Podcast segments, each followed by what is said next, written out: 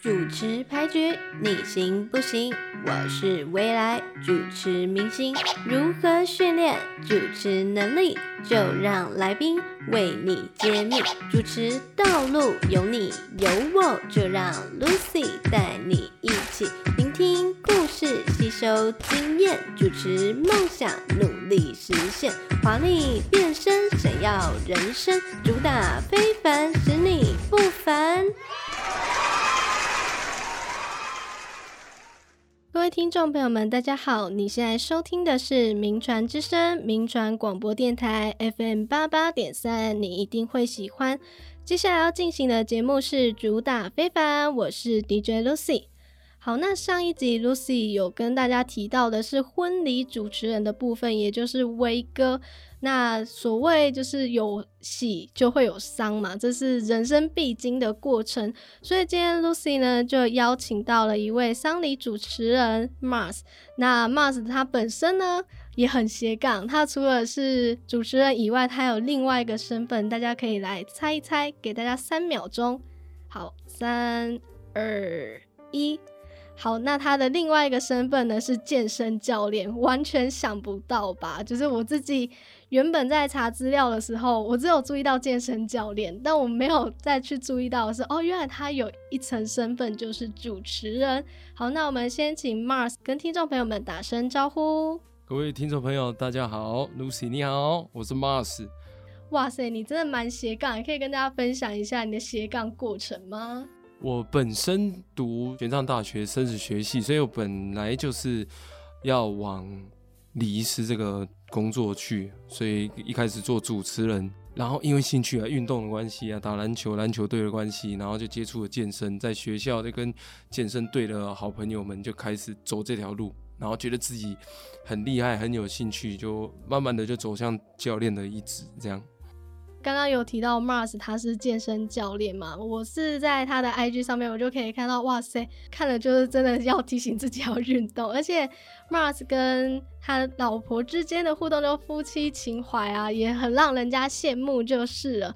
既然刚刚 Mars 有提到说他走入这一行是因为科系的关系嘛？对。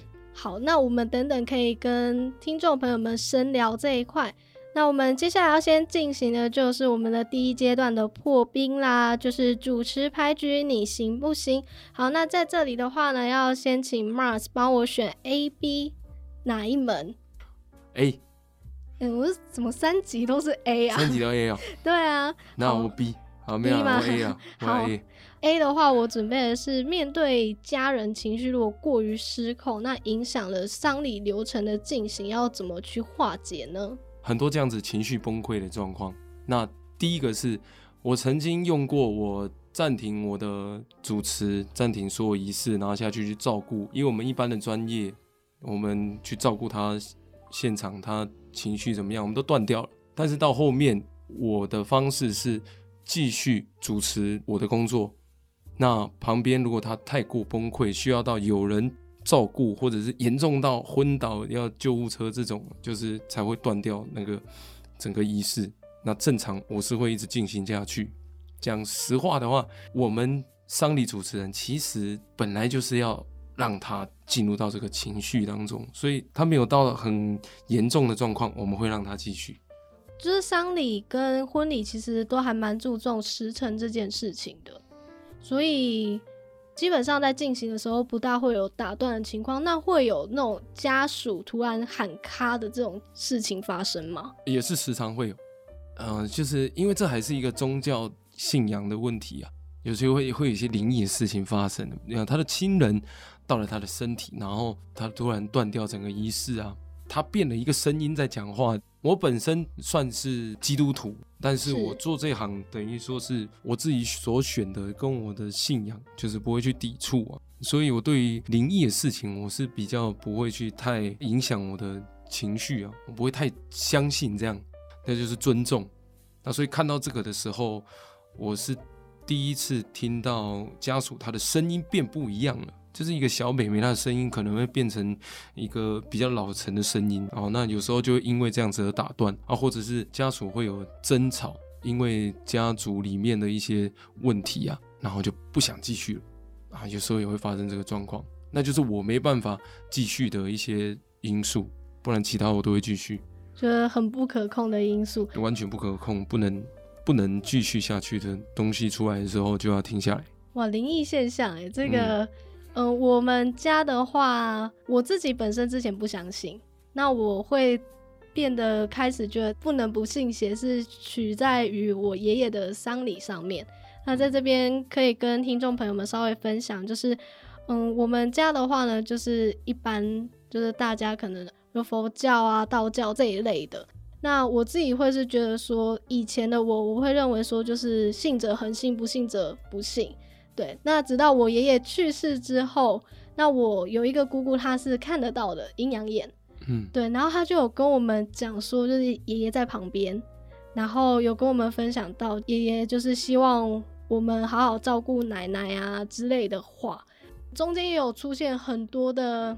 无法用科学去证明的一些事情，像是也没有到灵动，但是就是我有一次上课的时候，然后我有一个姑姑，她就临时打电话过来，她就说：“呃，你们丧礼是不是办的过程中出了什么事情？因为我们那时候跟葬仪社沟通上面有一些矛盾，甚至有不愉快这样子。”然后我爷爷就还蛮生气的。然后好像怎么播都没播吧，嗯，对，然后就是还在 keep up，跑去可能跟神明讲，然后去跟我姑姑讲，我姑姑再打电话过来，也是因为这样，所以我觉得有些东西就是，嗯，不要太铁齿，就是还是要抱着对虔诚的心吗？应该对，尊要尊重啊，对对对对对。好，那接下来呢，我们就要来聊一下 Mars，就是刚刚有提到说你会读。这个科系，然后我想问一下，你会想要读这个科系的原因在于？我们家最一开始是从我的父亲，他先成立了以前叫做藏医社，是啊，就是比较偷工啊这样子。然后，那我爸又是老兵，他也没来不及传承给我，但是哥哥有传承到这样。那我跟哥哥的年纪有差，我们家有三兄弟啊，大哥跟我差四十几岁了。哇，那跟我差四十几岁，对。那我爸是老兵啊，他是六十五岁生我，所以我跟我爸也差更多这样。那二哥是差四岁，所以传承下来是大哥。然后后面我都已经在求学过程都还没有接触到这一行，爸爸就离开，然后传承给大哥，我也没有接触，因为都在读书。然后后面是因为我想要再。回来接触家里面的这种工作、这种事业，所以才又回来。不然本来兴趣是篮球跟运动，这也是现在在做的事情。就现在有能力、有金钱、有时间呢，就去发展我的副业，再回去我的初衷。这样，那真正很好的事业还是我现在做的，就是殡葬里面的主持人。殡葬其实要注意的事情很多，而且会读这个科系的人。嗯，以你来讲的话，你觉得算多吗？现在很多。那以前是因为不需要什么门槛，然后大家感觉上就是要有一些宗教一些背景的人才会去做这个。那现在是很多大学生，那除了这个科系，我们学校这个科系，然后更多的学校都有生死学系啊相关的课程。那现在人越来越多，需要大学相关的。学位，所以年轻人变多了。这门槛的话，现在如果要从事这个行业的话，有哪些门槛是要注意的？门槛就是我们要有殡葬相关课程的修成，好像有学分制，然后就是我们有丙级、乙级跟礼仪师证照。嗯，对，所以都要从大学去修，或者空中大学。所以基本门槛大概是这样啊。第二个是你个人的因素啊，就是不能怕嘛。然后也不知道这八字硬不硬的这个问题，就是你不能怕，你没有时间去怕。你既然从事了这个行业，你的胆子要够。而且我之前有一个朋友，他想要读殡葬相关的知识，然后他就说他自己会想要读，他是跟我说薪水是一个问题。但我不知道实际上薪水这一块是不是，他跟我的讲法是，他觉得殡葬业的薪水还蛮可观的，所以他想要读哦，这个大家一般的这个，我觉得是刻板印象，就是好像殡迷失迷失，对，好像殡葬业的薪水很高。那其实我们去想，每一个行业它有很成功的人，跟嗯、呃、还好的人，所以它就是差在这边，因为它是以量来衡量你的价值的嘛，就是你没有到工作到某一些量，但其实你赚的钱也没有到那边。任何行业其实很多也都是这样子，所以你如果没有这么的资深，这么的优秀啊，你接不到那些。那他的薪水你就看不到说他是高的，所以大家会看到的都会是好像比较成功的人，或者说网络上现在蛮多红人的，都是大概是少部分这些人这样而已。哦，所以听众朋友们要听清楚哦，刚刚 Mars 有讲这是刻板印象，所以如果你真的想要从事殡葬相关的行业的话，你可能还是要考量到你自身的状况。第一个就是当然你胆量要够大，再就是。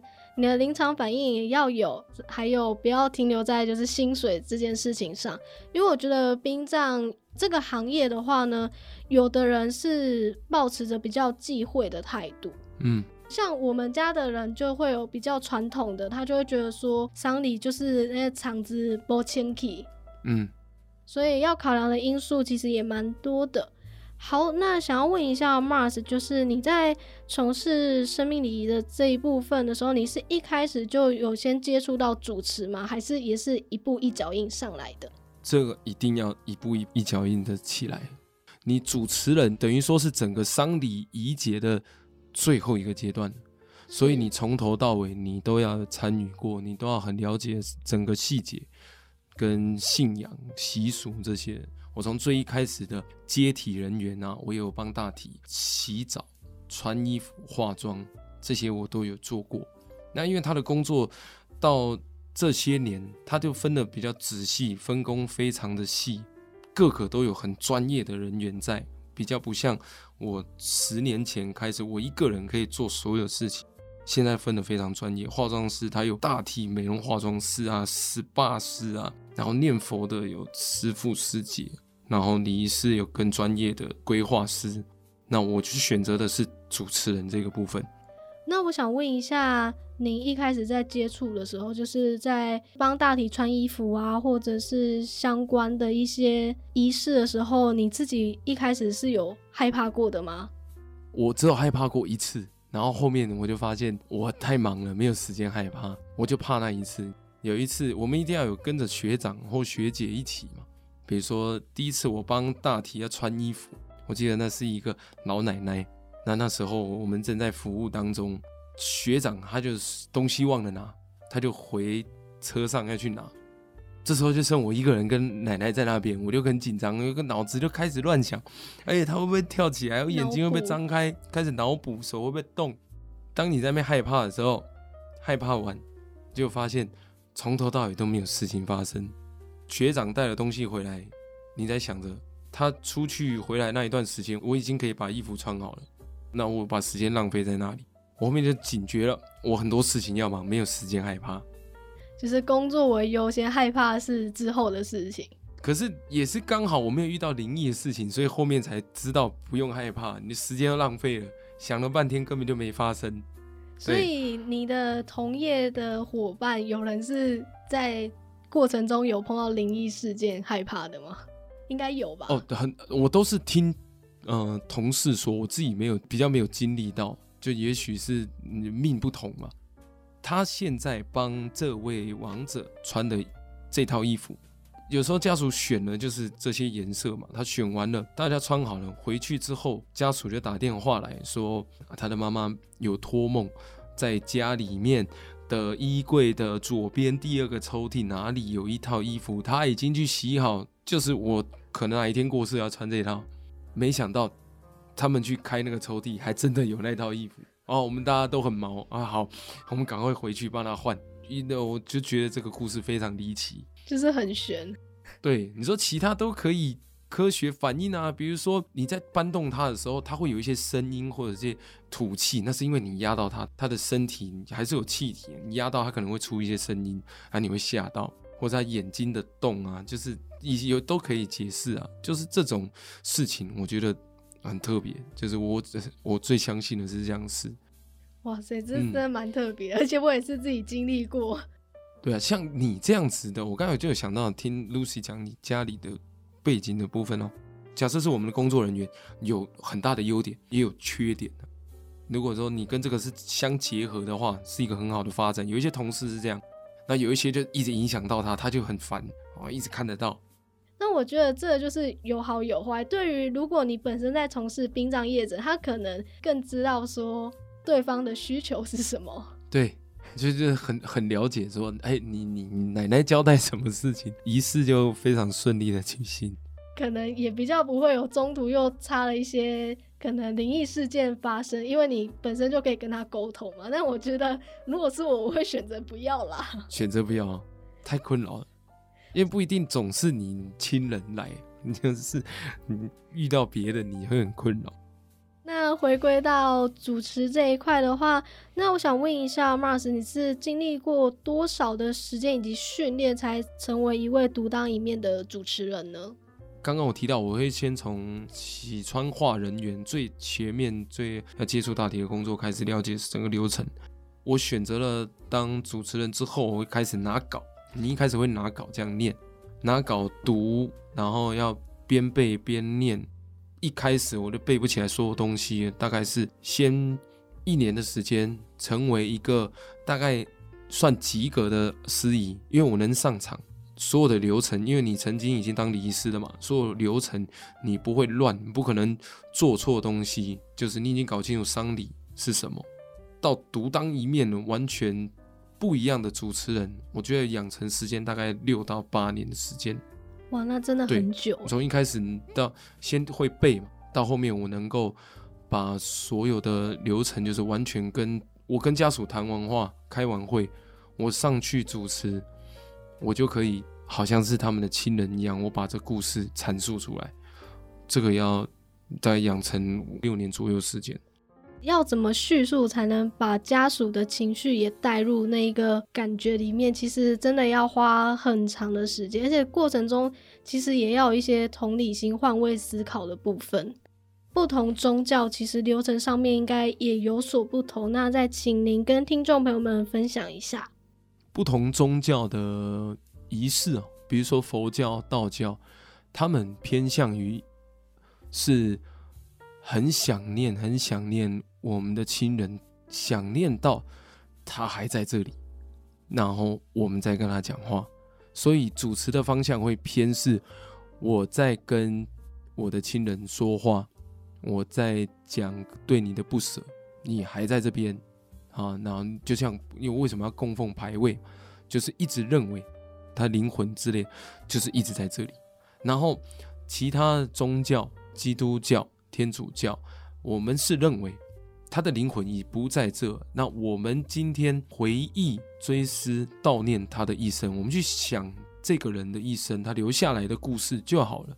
那我们还是要继续的。然后有奉献我们人世人世间的任务啊，继续做我们的事情，继续活下去，就比较不会是在跟亲人对话，是在讲我们人生多么美好，我们还有多美好的事情要去要去做。好，这两边的方向不一样，文化差异跟信仰观念不同，价值观不同，差在这边。哦，嗯、像佛教跟道教，他们就是用吊唁去阐述嘛。那吊唁同时还有分。家祭跟公祭的部分，基督教、天主教这边就是用追思会嘛。其实我有点分不大清楚，追思会跟告别式、告别式、家祭、公祭，对对对对，嗯、就彼此之间的差异到底是在哪里？我们先不论信仰，我们讲家祭、公祭，我们就讲家祭这一个家属亲戚要跟你的亲人道别出来，不管宗教，我们是不是要上香献花，就是先属于家人家族的。然后公祭就是属于公事、公事上的，或者是公司行号，哦，公家机关，它的这个宫就代表非常多的含义，就是你人生当中先从亲人嘛，所以是家祭，然后再是朋友团体，然后你社会上你的历练啊，你这些人脉人际关系才会攻击。这些部分呢，家祭公祭的吊唁的意思是跟亡者道别。都，所以我刚才有说到，就是我们每一个人出来都是对着他的相片，对着他的牌位去鞠躬，还有我们有念祭文的话，念追思文的话，都是在对着这个亡者、这个亲人在继续讲话，就如同他还在。那追思会就是我们要追思一个亲人，追思我们的朋友，追思故人。我今天上台，我就不会是面向牌位跟相片了，而是我在台前呢是面向大家的。我是跟大家讲这个人的故事，追思会是插在这里。就比如说国外啊，西方他们很常做追思会，每一个人上台讲一下这个人的故事，而且我自己很喜欢这个方式，所以我在丧礼的工作上面，我比较擅长的就是追思会的部分，就插在这边，加击攻击追思会。哦，那主持的方式有哪些差异吗？主持的方式，一个是比较在讲故事。不要讲故事，就是跟大家分享生命的过程、生命的意义。啊，这个人在你生命当中有创造怎么样的美好的回忆？主持的方式就会让大家从悲伤、难过，然后到啊了解他的离开，去接受，然后我们开开心心的去迎接未来。家祭的部分，佛教的部分比较偏，我们就是要很难过，他离开了，也不是说这样不好。这个部分，因为我们主要认为他还在这里啊，我们是对他的牌位讲话，我们没办法放下，因为我们知道他在这，所以会偏向很哀伤、很悲痛这样。呃，有些人会说，丧礼主持人一个司仪啊，他是一个丧礼的灵魂、灵魂人物，或者是他最重要的灵魂。我会认为，我一直到现在，我觉得我的角色是一个配角。王者跟亲人的连结啊，把它放大，而不是我站在中间呢、啊，把主角的位置给抢走。自己很能胜任这个工作，我的优势在于我会知道我的角色该什么时候我要 hold 全场，什么时候我是一个很好的配角，就是要补空档跟完全就是我来主导这个角色，要搞清楚今天主角还是配角这样。您在主持丧礼的这段路程，像您刚刚讲，就是主角配角要随时切换的得当嘛？那我想问一下，就是有时候在切换上面要怎么去掌握？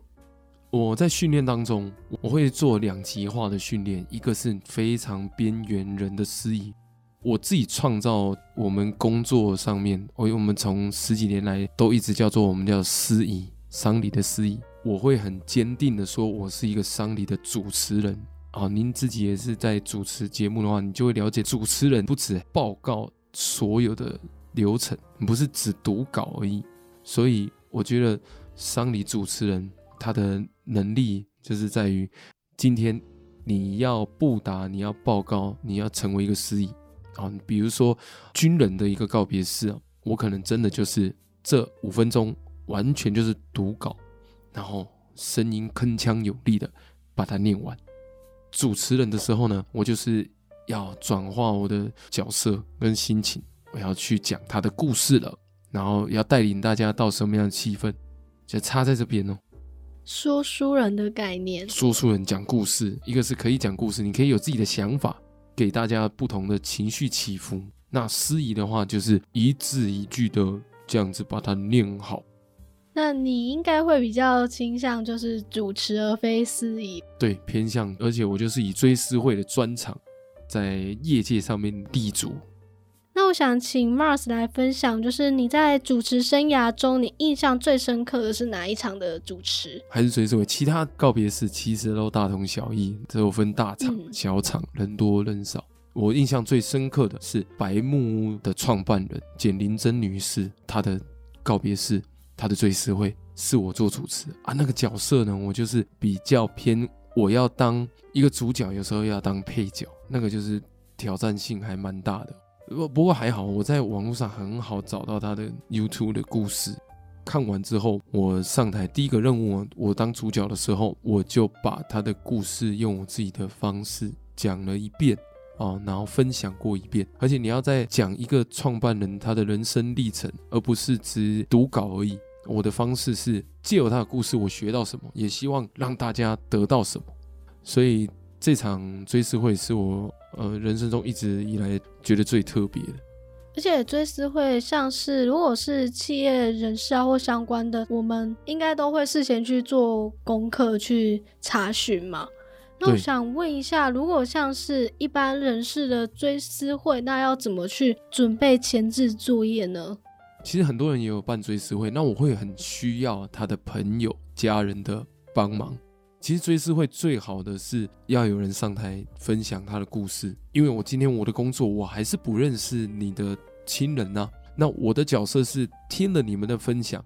然后我来汇集大家所讲的故事，那我们可以在他的身上学到什么，得到什么，然后我再把它延伸。那如果有家属朋友可以分享的话，我的角色其实很好做。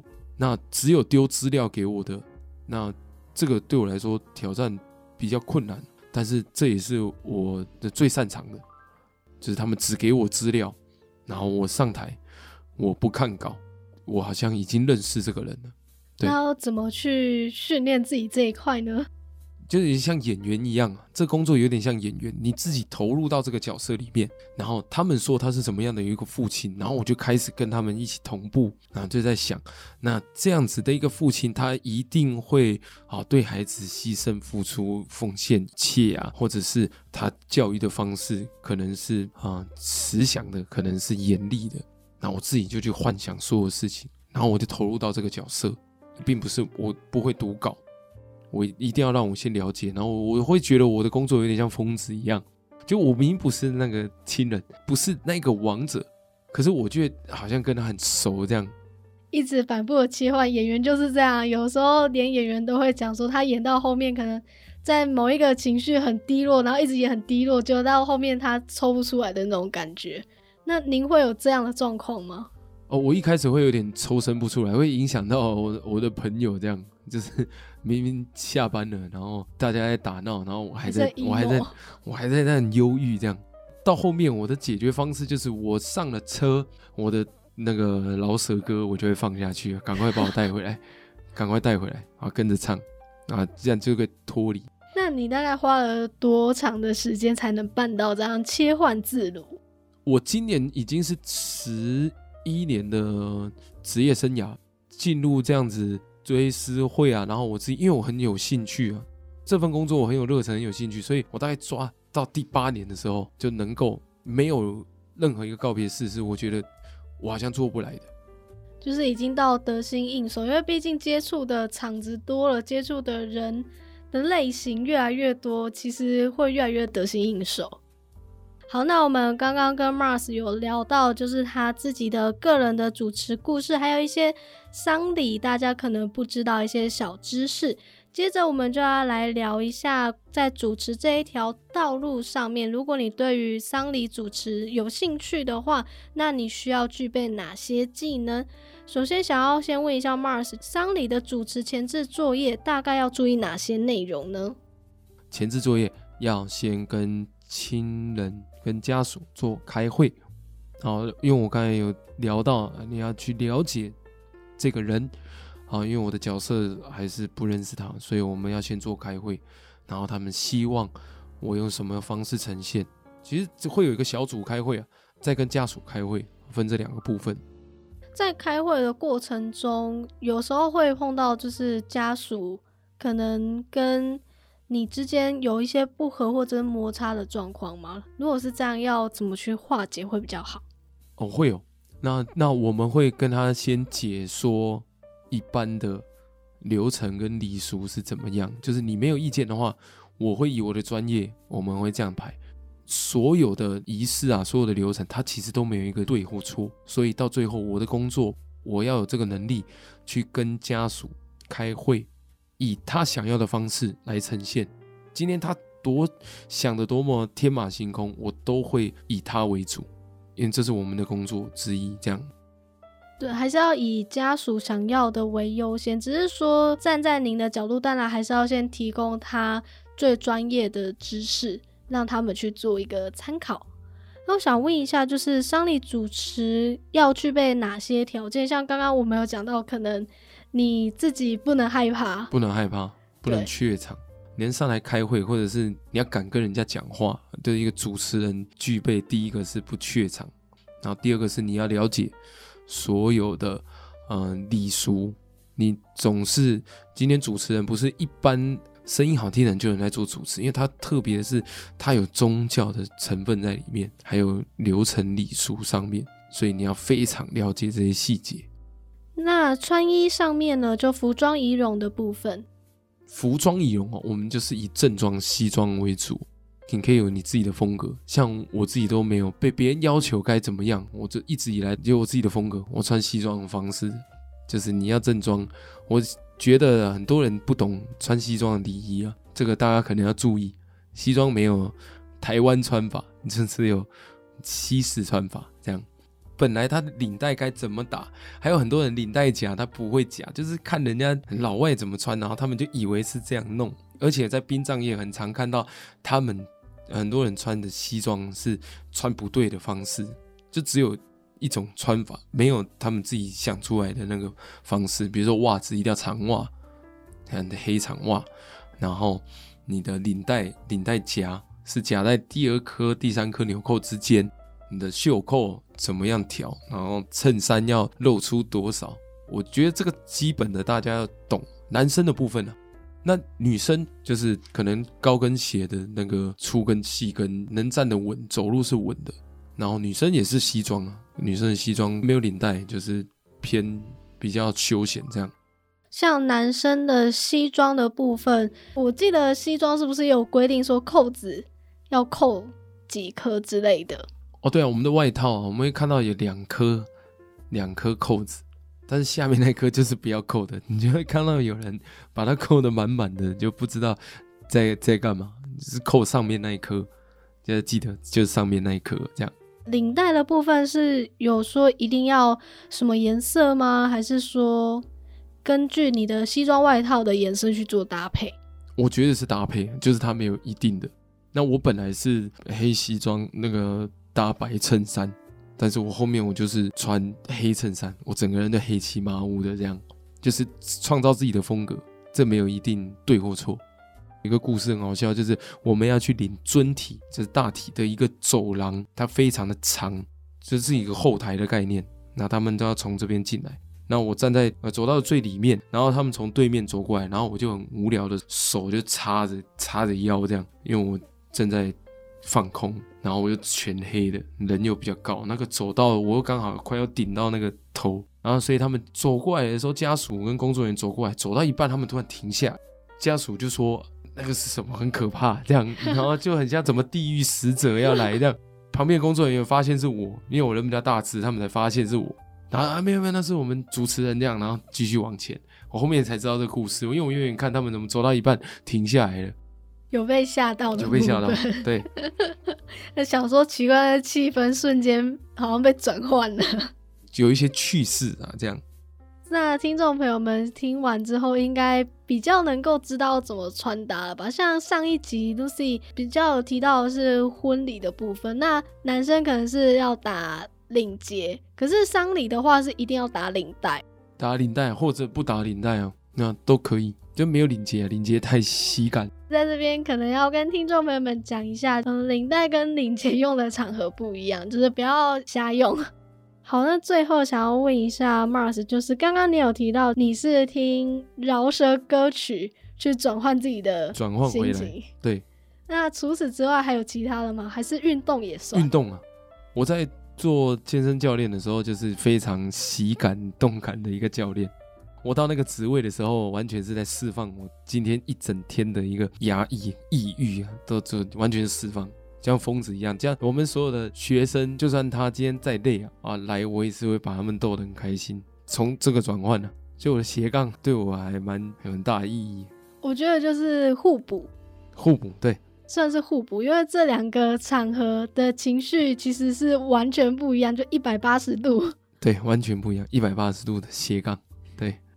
好啦，那我们接下来就要来进入今天的最后一个单元，那也代表节目即将进入到了尾声，就是主持解语花的部分啦。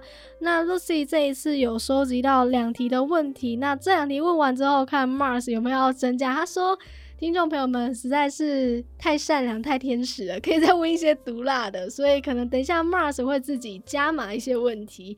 好，那我们先问第一题的部分，有听众朋友们在询问丧礼主持需要花多少年的时间，然后去准备，以及就是您从事的年份有多久？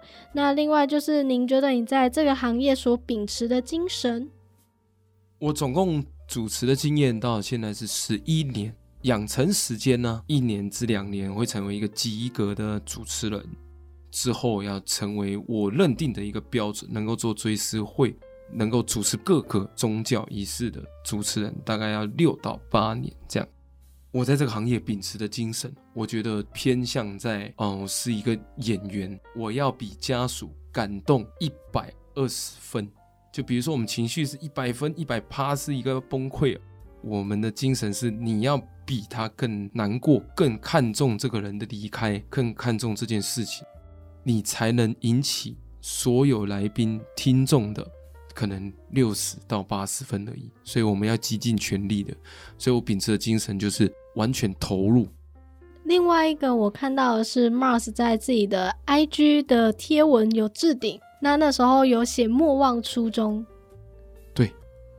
初衷就是，我希望在告别式里面秉持着，我希望做追思会，就是因为现在太多流程就是偏向啊繁文缛节就结束了，但是我的初衷是我要完全进入这个角色，我的初衷是这样。